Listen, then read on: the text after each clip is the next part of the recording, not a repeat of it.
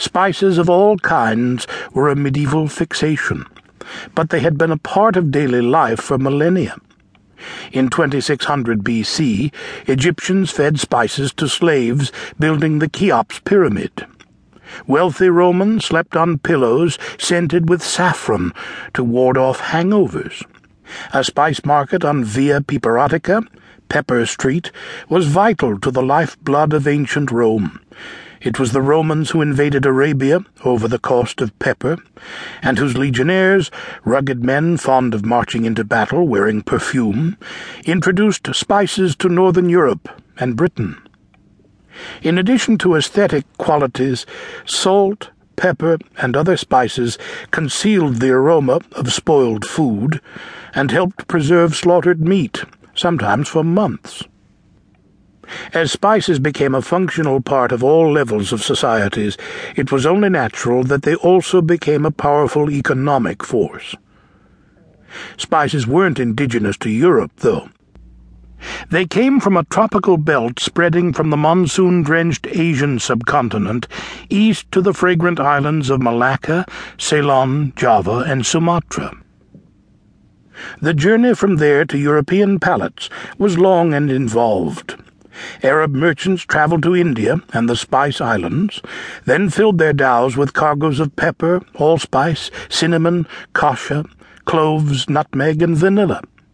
Then they sailed west again, riding the trade winds across the Arabian Sea to the Horn of Africa and into the Red Sea, that sabre-shaped inlet bordered by northern Africa on one side and the Arabian Peninsula on the other.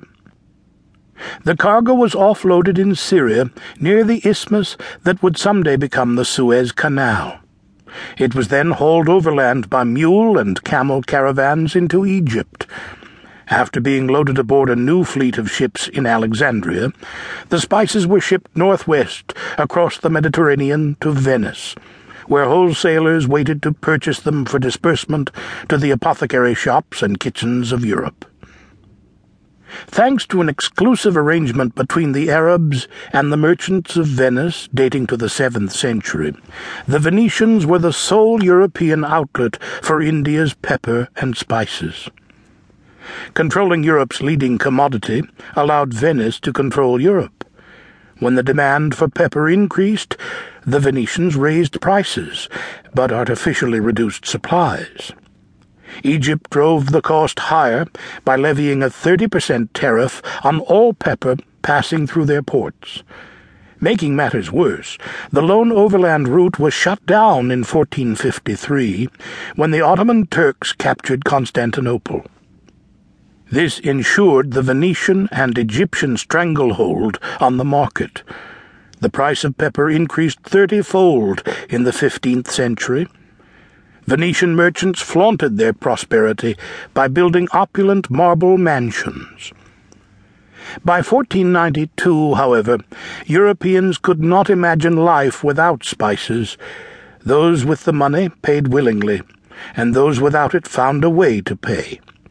It was a turning point in history, a time when the medieval world's fixation on the hereafter was being replaced by the Renaissance's sensual focus on the here and now. Spices were the currency of that transition. One pound of nutmeg was equal trade for seven fattened oxen. One method of preparing rabbit called for cloves, ground almond, saffron, cypress root, sugar, cinnamon, and nutmeg, while one recipe for stag demanded that the entire animal be roasted in a fireplace, then drawn and quartered, and slathered in pepper sauce. Fruit was often boiled and then topped with vinegar, pepper, and cinnamon. People floated spices in their wine or served them on small platters as an after-dinner condiment. Social position could even be judged by the amount and types of spices served to company.